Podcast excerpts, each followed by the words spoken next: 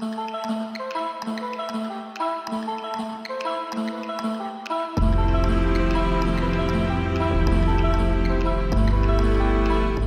Soin de ton corps pour que ton âme ait envie d'y rester. Ainsi parlait Mahatma Gandhi. Bienvenue dans Pur et Sensé, votre podcast Bien-être et santé qui va vous donner envie d'habiter votre corps pendant très longtemps. Je suis Véronique Mounier, pharmacien et micronutritionniste, et je suis ravie de vous accueillir pour ce premier épisode de notre série consacrée au stress. La nature est essentielle à notre santé et nous allons voir ensemble ce qu'elle a de meilleur à nous offrir.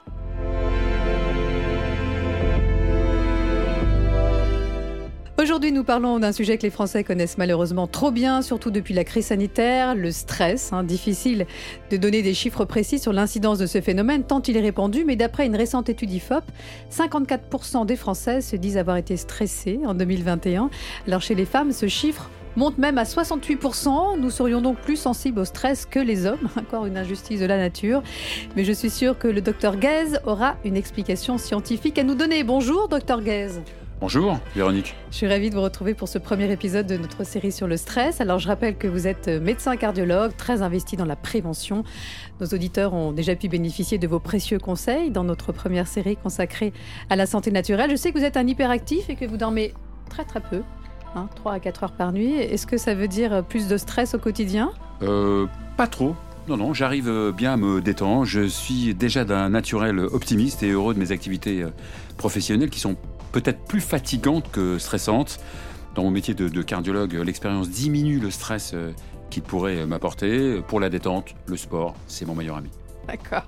Alors, nous aurons également la chance d'être accompagnés tout au long de cette série par un journaliste de renom, également chroniqueur, éditorialiste et conférencier spécialisé dans les questions de société, de politique et de stress aussi. Eric Brunet, bonjour. Bonjour. Merci d'être avec nous. Alors, vous ne faites pas encore de conférence sur le stress, mais vous êtes vous-même un grand stressé, un très grand stressé. C'est vrai? Oui, euh, je, me méfie quand même de ce mot. Euh, je me souviens d'avoir fait euh, il, y a, quelques années, vous savez, le stage pour les stressés qui prennent les avions d'Air France. Il y a des stages Air France. Et on, m'avait dit, mais de quelle famille de stressés êtes-vous? Parce que stressé ne veut rien dire. Donc on avait identifié six familles de gens qui n'aimaient pas prendre l'avion. Pour ça que le stress, ça mérite euh, qu'on lève le capot et qu'on regarde euh, exactement ce que c'est. Il y avait ceux qui euh, ne comprenaient pas qu'un avion ça volait, ça c'était pas mon cas. Et puis il y avait à l'autre bout de la chaîne ceux qui ne voulaient pas donner leur vie en pâture à un pilote d'avion qui a peut-être qui s'est fait quitter par sa femme le matin même et qui est lui-même hyper en, crise d'angoisse, etc. Donc, donc, en fait, ce stress c'est un c'est un terme générique très complexe à appréhender, à cerner, parce qu'au fond, il y a tellement de familles de, stressés. Souvent, les gens me disent, mais dis quand, quand tu es en direct euh, dans tes émissions, tu dois être stressé. Mais non, je suis comme à la maison quand je suis en direct. Moi, mon stress, c'est pas, c'est pas ça. C'est les autres que vous stressez, en fait. Oui, voilà, c'est les autres. Avec vos tweets et, vos, et vos chroniques volontiers polémiques. Alors, vous allez nous raconter justement en détail comment ce stress vous gâche la vie, votre stress à vous, parce qu'effectivement, il, il y, a plusieurs formes de stress, et tout ce que vous avez déjà tenté pour euh, l'apprivoiser, et surtout le positiver. Rappelons en effet que le stress c'était jadis fort utile quand nous partagions euh, la savane avec les prédateurs. Il nous sauvait la vie grâce aux réactions qu'il provoquait. Maintenant que nous vivons dans les villes, il aurait plutôt tendance à nous tuer. Il faut effectivement bien faire la différence entre le stress aigu et le stress chronique, hein, n'est-ce pas, docteur Gaze? Tout à fait. Il y a deux types de, stress. Le stress aigu qui correspond à une, une agression à un instant T de l'organisme par un agent physique, chimique, émotionnel qui va entraîner une sécrétion d'hormones du stress par les surrénales, l'adrénaline et le cortisol, avec une augmentation des battements cardiaques, de la pression artérielle, de la glycémie, les vaisseaux qui se resserrent, une montée d'adrénaline. C'est ce stress qui est là pour nous défendre. Et il y a le stress chronique lorsque le danger ou l'agent stressant est durable. Le problème, c'est que notre organisme ne pourra pas maintenir sur du long terme la réaction d'alerte que je viens de, vous décrire. C'est le mauvais stress, car il affaiblit notre organisme, qui n'arrive plus à réagir efficacement, à s'adapter, et en fait, il s'épuise. D'accord, donc ce stress chronique, c'est celui donc, qui ruine notre santé sans que nous en ayons forcément conscience, parce que ces manifestations cliniques ne sont pas toujours faciles à, reconnaître, elles ne sont pas forcément très spécifiques. Tout à fait. Les manifestations cliniques sont diverses et variées, peu spécifiques. Elles peuvent correspondre à de nombreuses maladies, insomnie, vertige, douleurs lombaires ou cervicales, sensation d'oppression, troubles de l'appétit, et pouvant même aller jusqu'à la dépression. Donc le stress est une espèce de, fourre-tout. Euh, dès qu'on ne trouve pas de, de cause à certains symptômes, on va mettre ça sur le compte euh, du stress. Alors Eric, on l'a bien compris, vous, euh, les sources de stress chez vous, hein, ce, ce n'est pas le travail, ce n'est pas les plateaux télé, etc. Alors qu'est-ce que c'est? Quelles sont les principales sources de stress? On a mmh. compris aussi prendre l'avion. Je ne sais pas si vous avez réglé le problème depuis, mais voilà, quelles sont les principales sources de stress chez vous?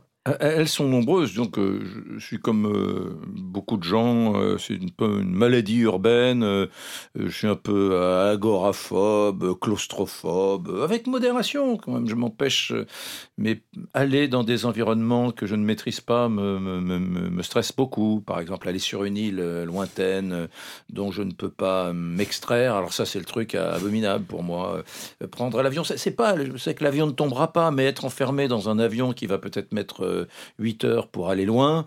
Et puis vous ne savez pas dans quel état d'esprit est le pilote surtout, c'est ça Voilà, d'une part, et d'autre part, l'idée d'être enfermé, de ne pas avoir le choix de, partir, etc. Tout ça me met dans des situations très, très difficiles. En fait, vous posez des questions que hmm. les autres ne se poseront pas forcément. Sans, doute.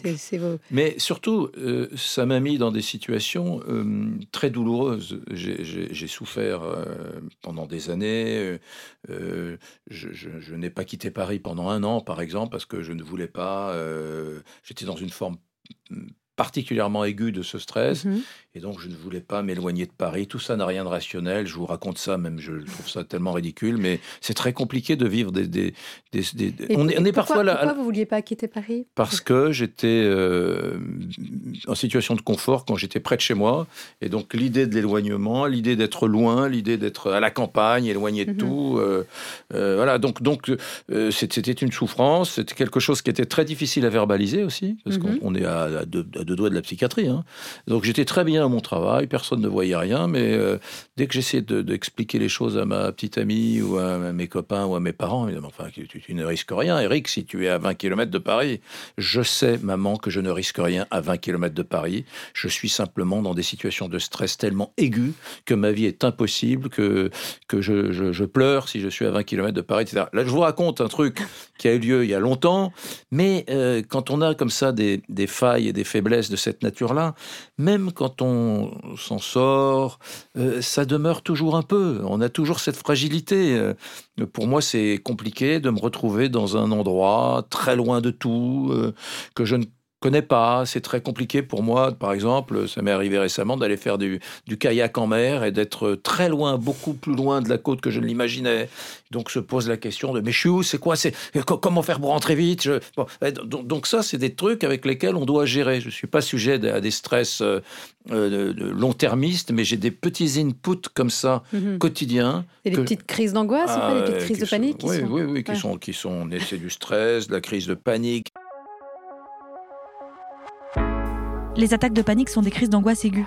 Elles se caractérisent par une période soudaine de peur intense, une impression de mort imminente associée à des signes psychiques et physiques. Elles se manifestent brutalement et peuvent durer entre plusieurs minutes et plusieurs heures. Ces crises peuvent se chroniciser. On parle alors de troubles paniques.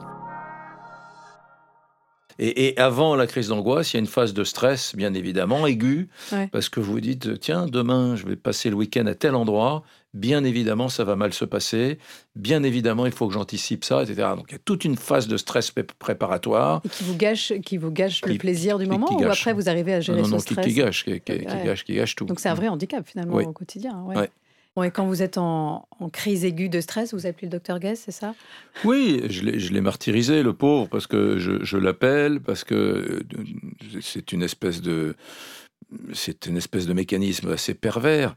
Euh, je me dis, mais j'ai des, des, problèmes cardiaques, etc. Donc il m'arrive de lui dire, il faut absolument, absolument qu'on fasse un, qu'on fasse un test d'effort. Et lui, d'ailleurs, il a compris ce que c'est que cette souffrance et, il se débrouille toujours pour m'avoir un rendez-vous entre deux, même si, euh, même s'il sait qu'il n'y a rien, de grave, rien de grave sur le plan pathologique, mais euh, mais vous pouvez pas. la vie de stressé, c'est une vie de souffrance. Et les gens qui ne vivent pas ces, ces, situations un petit, peu, un peu psychiatriques, hein, où on est au confinement euh, de, la crise d'angoisse, de l'attaque panique, du stress, les gens qui vivent pas ça ne peuvent pas comprendre. Il m'est arrivé de me dire, vous, allez trouver ça terrible, mais il m'est arrivé de me dire, j'aimerais avoir une vraie grave maladie sur laquelle on pourrait poser un nom, un cancer, une pathologie épouvantable comme ça, euh, mais qui, que les gens autour de moi pourraient comprendre. Mhm. Parce que quand je dis à des gens, mais non, je ne peux pas partir en week-end à tel endroit parce qu'on va faire des choses euh, dingues, euh, c'est sans arrêt, mais non, papa, enfin arrête, euh, mais non, chérie, tu plaisantes ou quoi Voilà, donc c'est assez dévirilisant finalement, ce, ce stress aigu qui vous. Le problème, le problème avec Eric, c'est qu'il ne va pas appeler que le cardiologue, il va appeler la terre entière. Ouais, voilà. Mais c'est une pathologie Un petit En peu, en un que petit peu, bien sûr, qui- bien sûr, qui- bien sûr. qui mériterait d'être reconnue, parce que Ouais. quand Eric en parle, on sent, à première vue. on sent la souff- non, mais on sent la souffrance euh, au Ouais. quotidien. Et qu'est-ce qu'il y a derrière tout ça finalement? C'est la peur de la mort? Oui, euh, sans doute, oui, la peur de la mort. ouais. La, la peur de la mort. euh, quand j'ai compris que, que c'était cette pathologie un peu égotique, euh, que je me regardais moi-même, que, comme disait le général, euh, on se tâte trop en France, que je me tâtais trop, vous voyez, je me suis dit, ah, ça m'a renvoyé à ma propre humilité. Je me suis dit, ainsi donc, je- j'emmerde les gens depuis des années parce que j'ai peur de mourir. Ça m'a calmé. Le, truc, un peu le constat un peu égotique, égocentré. Mhm. Donc ça m'a calmé et paradoxalement ça va beaucoup mieux maintenant.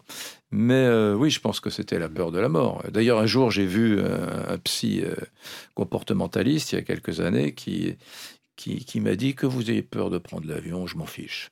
Que vous ayez peur euh, d'avoir euh, un rythme cardiaque qui va frôler les 150 quand vous prenez l'avion, je m'en fiche. Mais que cette peur réactive une autre peur qui vous donne le sentiment que vous allez mourir dans la seconde qui suit, ça c'est mon boulot. Parce qu'on ne meurt pas hum, au prétexte qu'on a une accélération du rythme cardiaque ou un stress, etc. Et ça m'a beaucoup rassuré cette réflexion. Je dis, bah oui, après tout, on peut, on peut, on peut euh, être euh, stressé, les gens meurent rarement de stress, voilà. Du coup, ça vous a rassuré. Oui. Alors, il y, a- il y a une catégorie de patients moi, que, que, que, que je vois beaucoup, dont pourrait faire partie euh, Eric, ce sont les winners. Ce sont les, les- les gens qui réussissent tout ce qu'ils vont entreprendre. Euh, ils ont tout pour eux et ils se disent qu'il suffirait d'un problème de santé pour euh, gâcher cette réussite. La peur que, que, que tout s'arrête, tout ce qui leur est euh, arrivé de bien, de bénéfique s'arrête. Et on retrouve ça beaucoup chez les, les, les, les, entrepreneurs, les patrons du CAC 40, les winners, les gens qui ont du succès. c'est que l'anxiété peut être source de création ou source de destruction, d'inhibition ou de dépression. Alors, il y a une anxiété qu'on souhaite traiter, une, souhaité qu'on souhaite, une anxiété qu'on souhaite laisser, parce que celle-là est source d'évolution d'une société et parfois de- d'évolution en bien.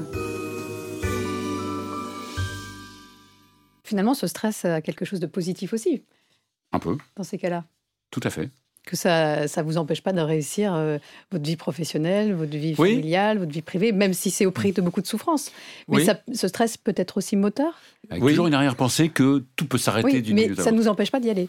Oui, non, je- je- je- moi je parcours euh, tous les jours Paris en, à pied, en, en scooter, et, et très souvent je fais un petit arrêt de quelques secondes devant un endroit où il y a 10 ans, 15 ans, où j'ai souffert, où même j'ai pleuré, parce que encore une fois j'ai eu des phases qui étaient Mhm. dures.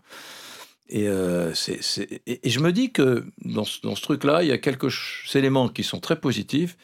C'est que Maintenant, je, trouve que c'est constitutif de ce que je suis.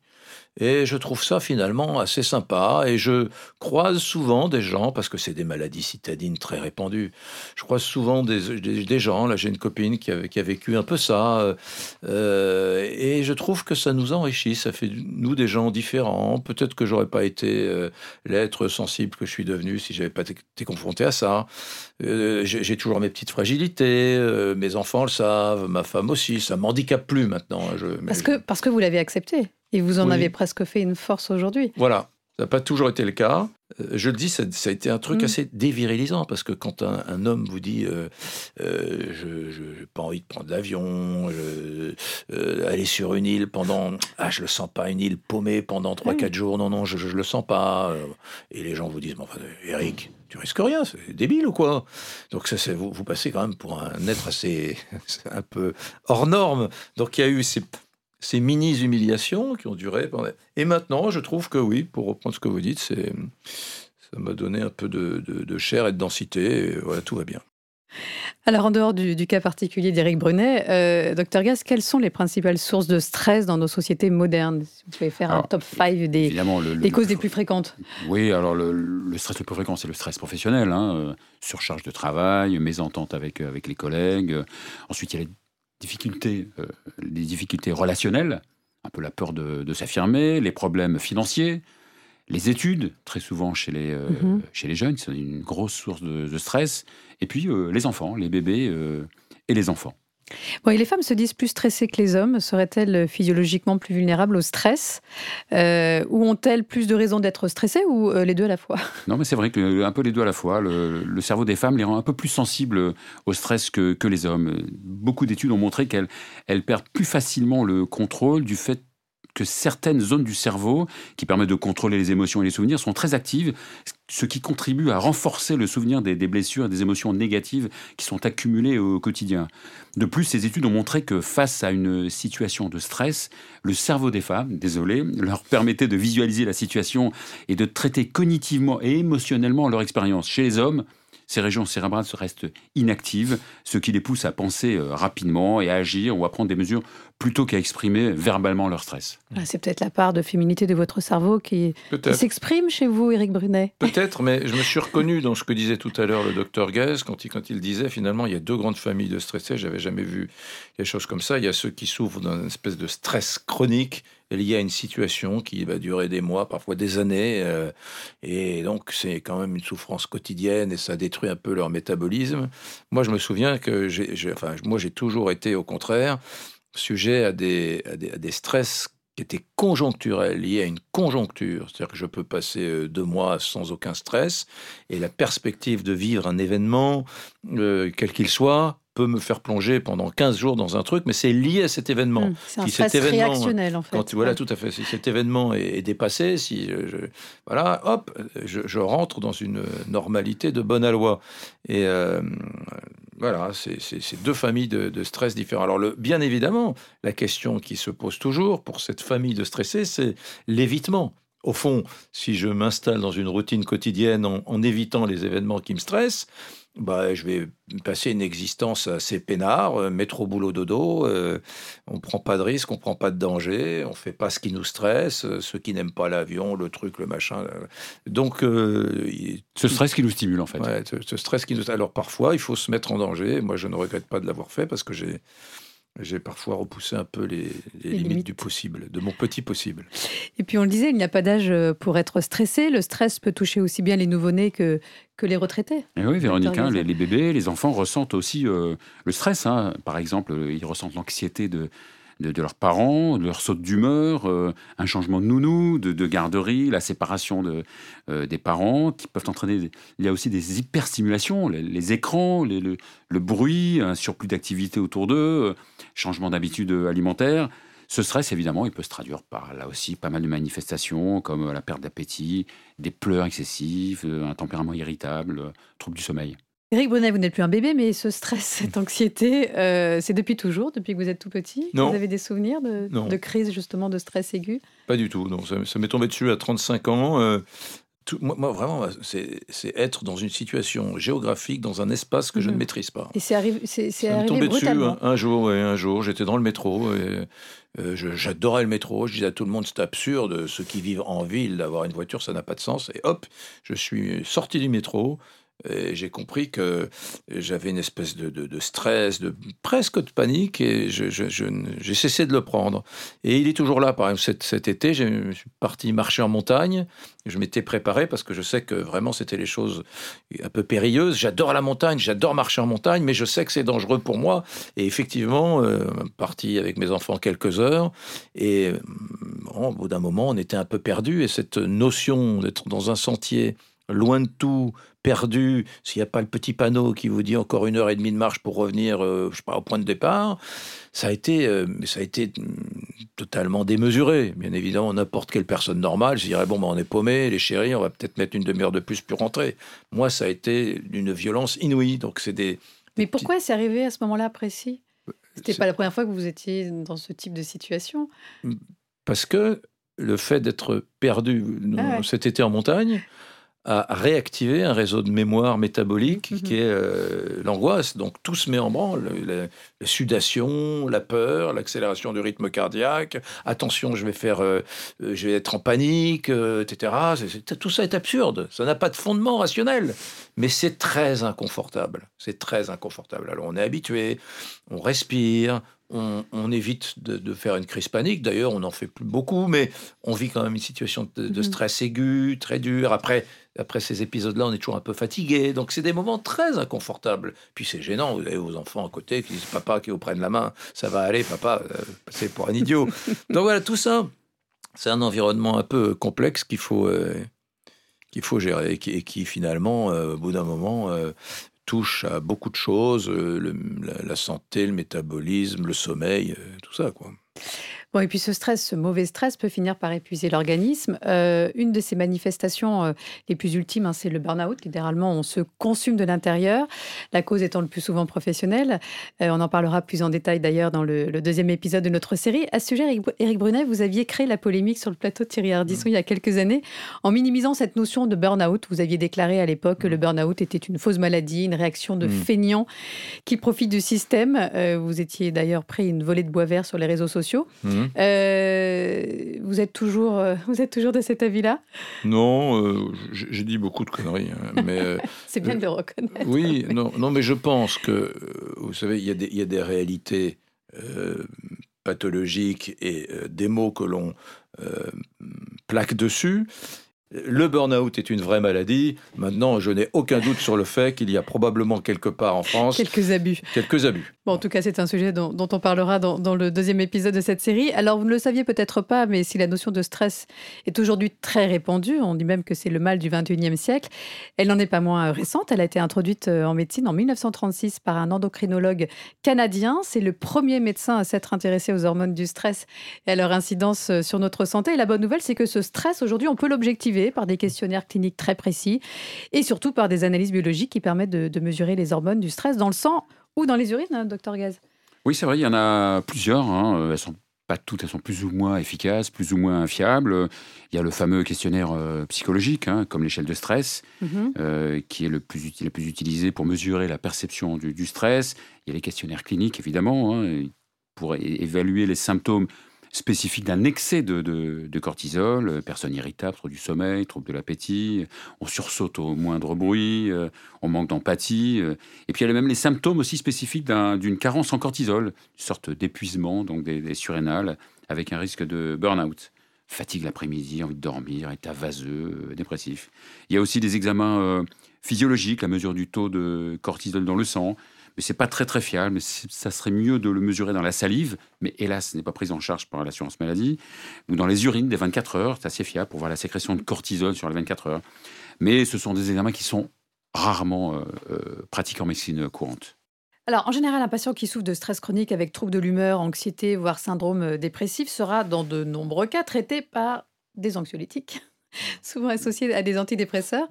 Euh, C'est vrai, les anxiolytiques les plus connus, hein, on le sait, ceux qui contiennent des benzodiazépines, euh, sans citer de nom, le, Xanax, le Exomil, le, Seresta, tous ces médicaments que, connaît Eric. Les Français sont les plus gros consommateurs du monde, hein, et la pandémie n'a évidemment pas arrangé le- les choses, au contraire. Un quart des Français consomment régulièrement des anxiolytiques. 134 millions de boîtes sont vendues chaque année en France. On soulage, mais on ne traite pas vraiment le- la cause. Donc, Eric, vous utilisez souvent ce, genre de, médi- de- Je- de traitement? J'ai j'ai pris, euh, dans, dans les phases aiguës que je vous ai décrites il y a Mhm. des années, j'ai pris de, de courts euh, traitements d'anxiolytiques, euh, d'antidépresseurs également. Euh, tout mon entourage me disait oh, Tu vas pas prendre ces saloperies, c'est vraiment. Et donc j'ai beaucoup tardé et je regrette d'avoir beaucoup tardé parce que je, je suis très heureux d'avoir pris des antidépresseurs à une époque où il fallait que j'en Mhm. prenne. Et il y a trop d'entourage qui se mêlent de, de ces affaires et qui disent tu vas pas. Je, je- moi, je, je pense que les antidépresseurs, à une époque de ma vie, m'ont euh, permis de sortir la tête de l'eau. J'allais dire m'ont sauvé, il faut pas exagérer, mais Non, mais c'était permis. votre seule porte Ouais, de sortie. À ma un seule porte de sortie et j'ai pu m'appuyer là- là-dessus pour euh, normaliser, pour revenir à la surface et passer une vie très agréable. Et, et voilà, j'ai refait quelques années plus tard euh, un, un deuxième euh, épisode assez désagréable d'attaque panique, etc., permanente. Alors là, on est au-delà du stress. Même chose.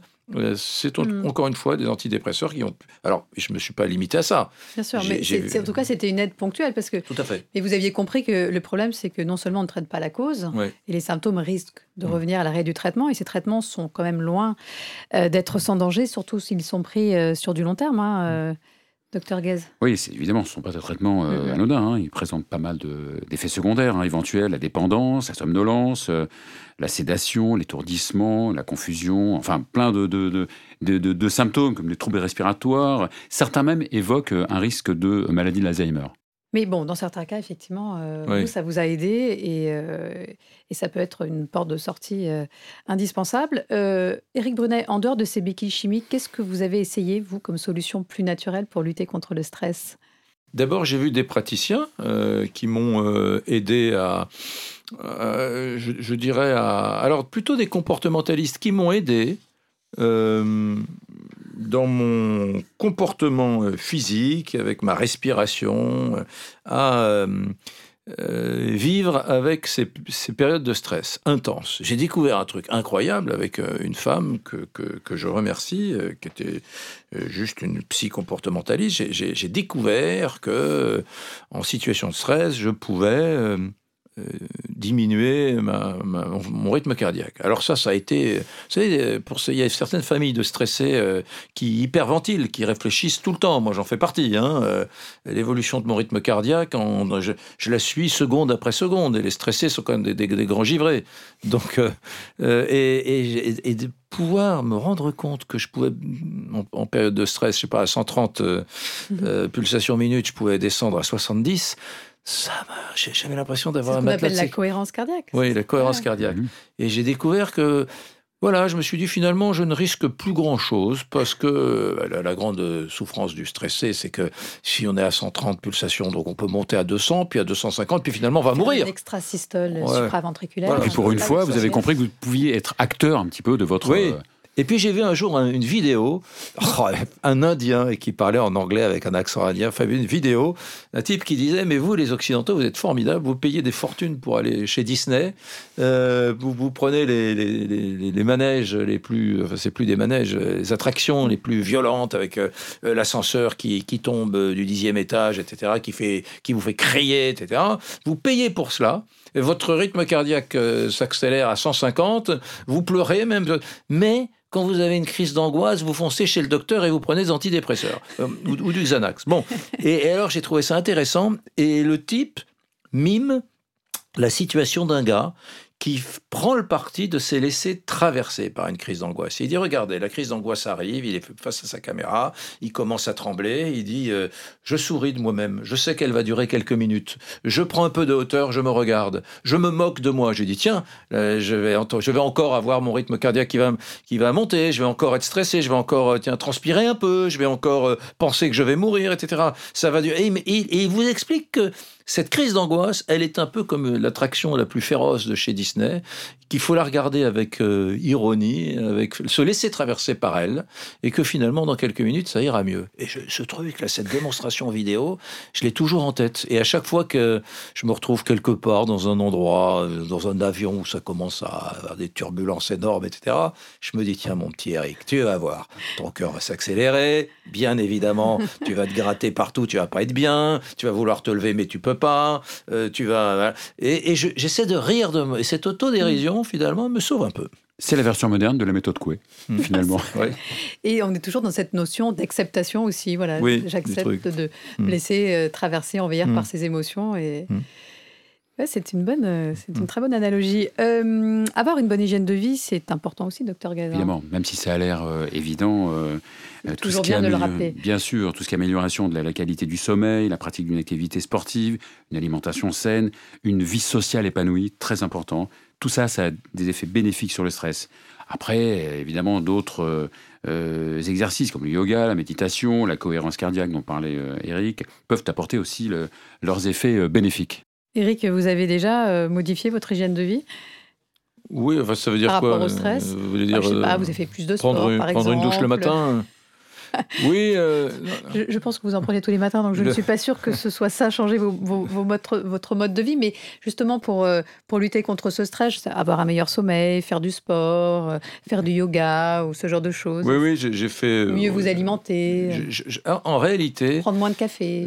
hum, je- j'ai découvert que j'étais bien et heureux quand je me constituais des sas quotidiens de, de repos. De, j'ai, une- vie très, très dense. Et donc, euh, je, je me suis fabriqué des sas. Des De sas qui sont des, respiration. des- des moments, des respirations, des moments où je fais euh, ce, qui me, ce qui me vide la tête. Et c'est toujours la même chose. Je, c'est des petits moments. euh, je, je dors euh, 10 ou 15 minutes euh, le matin euh, sous mon bureau, au bureau. Et, mais, Sous le bureau Sous, par terre. Il n'y a, a pas de lit euh, à LCI. Donc je, je m'installe. Les équipes sont au courant. Elles me protègent. Quand elles voient arriver quelqu'un de bruyant, chut, Eric dort. Donc euh, c'est un petit truc. Je n'hésite pas à aller dans ma voiture euh, dormir. J'ai une, voiture, je peux allonger le siège là. Je me fais 10 minutes, un quart d'heure. Donc c'est c'est pas le sommeil. Je ne manque pas de sommeil. J'ai juste besoin de. J'ai une. j'ai- Je, je vis, alors vous allez encore terminer de me prendre pour un givré, Euh, je, je- dans tous les espaces de sommeil et de repos que, que j'ai dans, mon- dans, dans mon quotidien, j'ai une application sur mon euh, téléphone qui fait un bruit neutre, un bruit blanc. Mhm. Chut, comme ça, un petit bruit blanc, et qui me vide l'esprit totalement. Et donc, dès que je mets ce petit bruit blanc, je plonge immédiatement dans le sommeil, très rapidement, etc. Donc, je me fabrique des espaces comme ça. Le, soir, je rentre chez moi, même si je dois repartir euh, à RTL ou à LCI, par exemple, j'ai une demi-heure, je m'allonge sur mon lit, je mets mon petit bruit blanc, je regarde une petite série sur Netflix, quelques minutes, et là, je, je, c'est extrêmement... euh, euh, bon parce que c'est pour moi c'est une rupture absolue. J'ai pas besoin de yoga, j'ai pas besoin de. Alors je fais du sport bien sûr, mais c'est autre chose le sport. Ces petites ruptures là me rendent la vie finalement euh, possible parce que j'ai l'impression de à 18 heures de de me réveiller quoi et d'être en pleine forme. Donc ça c'est quand même très salutaire pour moi. Eric, euh, les plantes, la phytothérapie, vous avez déjà essayé pour lutter contre le stress? Oui, parce que d'abord, chez moi en Gascogne, j'ai un oncle qui était vraiment euh, fan de phytothérapie dans les années 60-70. et euh, culturellement, dans notre famille paysanne, euh, on, a toujours euh, suivi ça de près. Euh, Il y a une forte croyance dans ma, dans ma famille, euh, c'est papa, maman, euh, oncle et tante, que les plantes, euh, c'est très utile. Alors moi, j'étais très en rébellion par, par rapport à tout ça. Je trouvais ça même un peu bidon quand j'avais 20 ans. Et puis, euh, eh ben, je m'y suis mis. Je m'y suis mis aux plantes parce que j'ai ressenti à un moment donné le- le- le- la nécessité de, notamment le soir, d'apaiser euh, euh, mon, mon corps avant de me coucher. Et donc, euh, depuis quelques années, j'aurais du mal à vous répondre, mais j'expérimente beaucoup de choses. Ça a commencé par les petites verveines et les petites camomilles, euh, plus, plus classiques, et puis aubépine, passiflore, des tas de choses, et j'expérimente. Je, je sens, en tout cas, une chose, je ne fais pas d'expérimentation sur mon rythme cardiaque, mais je sens un truc, c'est que tout ça me fait beaucoup de bien. Donc, je vais poursuivre mes, mes expériences. Alors justement, docteur Gas, quelles sont les plantes spécifiques que l'on peut recommander Il y a- il y pour lutter beaucoup, contre sûr. le Moi, je peux stress plus parler de la cardiologie, hein, en en particulier chez les gens stressés. euh, euh, certaines plantes peuvent être apaisantes, relaxantes, l'aubépine, la valériane, la passiflore, camomille, qu'on peut, qu'on utilise assez fréquemment euh, en cardiologie en complément de parfois de, de, de produits, de produits classiques. La santé naturelle peut effectivement offrir des solutions très efficaces contre le stress. hein. On en a parlé tout au long de, de cette émission. Il peut être utile de se faire conseiller par un professionnel euh, spécialisé en santé naturelle pour trouver le traitement le mieux adapté, ce que vous avez fait, vous, Eric Brunet. Mais en revanche, dans quel cas est-il préférable d'aller consulter un médecin? Alors évidemment, il faut surtout intégrer hein, que, que la médecine naturelle ne peut être que complémentaire de la médecine classique, elle ne doit pas le- la Mhm. remplacer.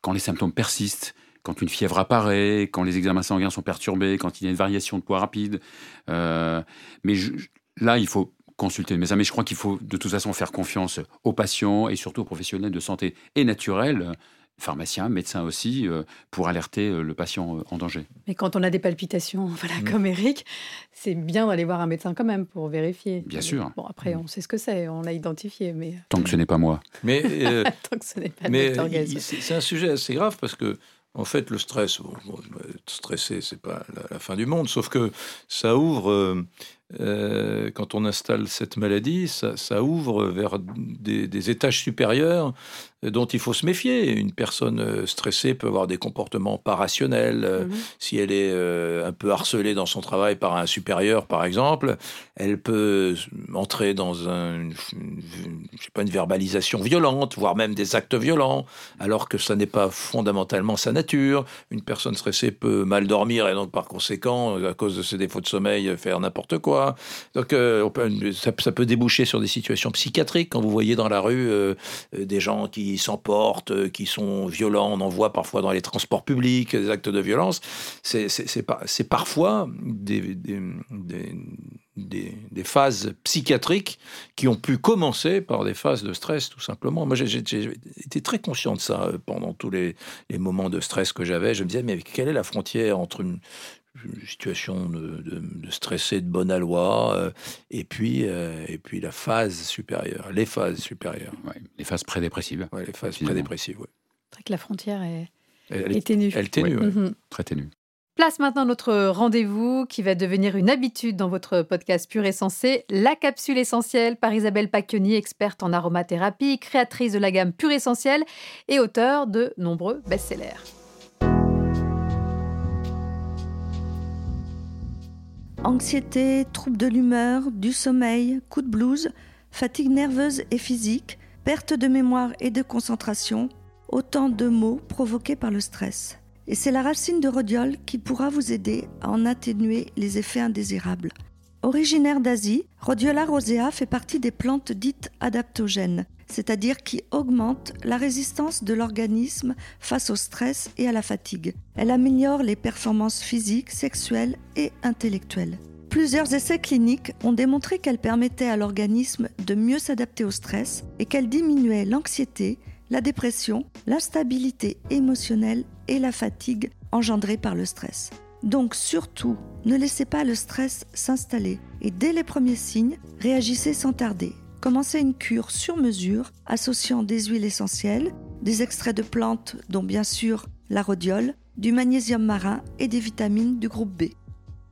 Voilà, la santé naturelle, c'est un esprit, c'est une méthode de vie, c'est l'esprit pur essentiel. Et eh bien voilà, c'est la fin euh, de ce premier épisode de notre série consacrée au stress. Merci à tous les deux. Merci docteur Guez, merci docteur Merci, docteur Brunet. Appelez-moi docteur Brunet. Appelez-moi docteur Brunet. Le stress, vous, vous connaissez bien, c'est un sujet que vous maîtrisez bien. En tout cas, merci de nous avoir partagé votre expérience euh, voilà, avec autant de sincérité et de générosité. Vous êtes un givré très attachant, vraiment. Merci beaucoup. merci beaucoup. Alors, dans les deux prochains épisodes de cette série, nous aborderons plus précisément le stress au travail ainsi que ses conséquences sur notre sommeil. Épisode dans lequel nous aurons le plaisir de vous retrouver, cher Éric Brunet.